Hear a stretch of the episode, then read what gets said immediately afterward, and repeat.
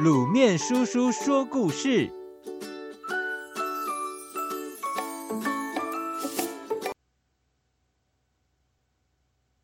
一败涂地。秦始皇末年时，刘邦只是个泗水亭的亭长。有一回，他奉命押解一批犯人到骊山做苦工，还不到半路，犯人就跑了一大半。刘邦眼看犯人一天比一天少，心里暗存着：再这样下去，不到骊山，犯人必定都逃光了。到时候无法向上级交代，必定死罪无疑。不如现在也把剩下的人给释放了，然后自己三十六计，开溜要紧。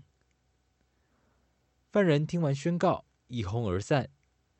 过了片刻。正当刘邦准备离去的时候，犯人却陆陆续续的又回到原地。刘邦正纳闷着，其中一名犯人便解释说：“大人，你甘冒杀头之罪，释放我们，你可与朝廷中那些口官迥然不同啊！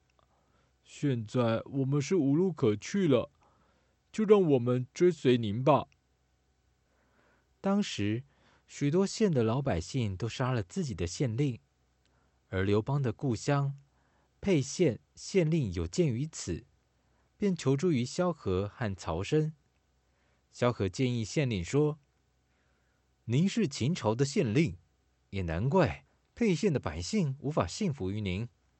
不如把刘邦等逃亡在外的人招回来，有了力量，人民必定百依百顺了。”等到刘邦率领军队数百人回来的时候，县令见到如此庞大的军力，怕他不服从自己的指挥，吓得紧闭城门，拒绝刘邦进入。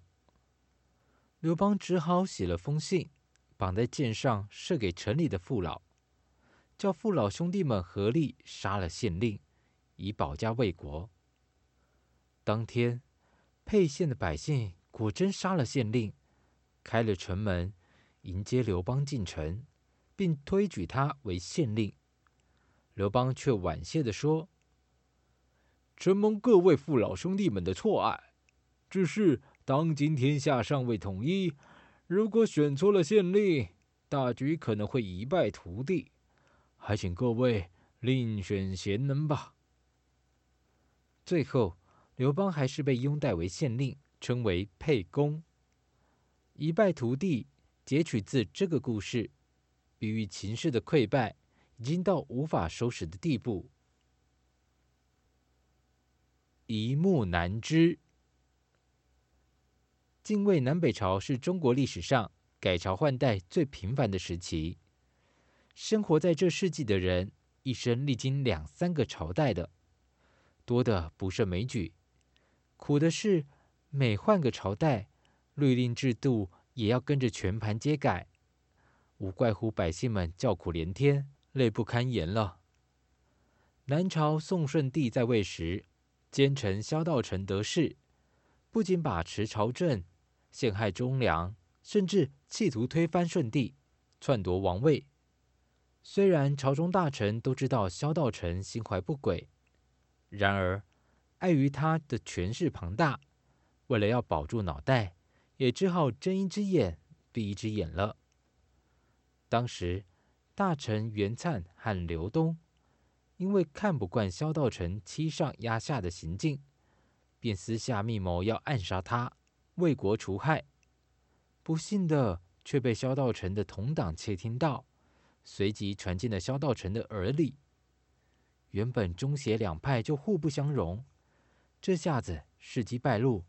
萧道成一怒之下，立刻下令大将戴增进率兵，把袁粲所防守的城池团团包围，准备全城歼灭。眼看大势将去，袁粲挺直身子，义气凛然地对儿子袁罪说：“虽然我很清楚，一根木柱绝对支持不了将要崩塌的大厦，但是为了保全民和节义。”我们不得不死守城堡。不久，戴增进率领部下攻进城里，就在敌我混战中，元罪为了保护父亲，竟然以身体替父亲挨了敌人的刀枪。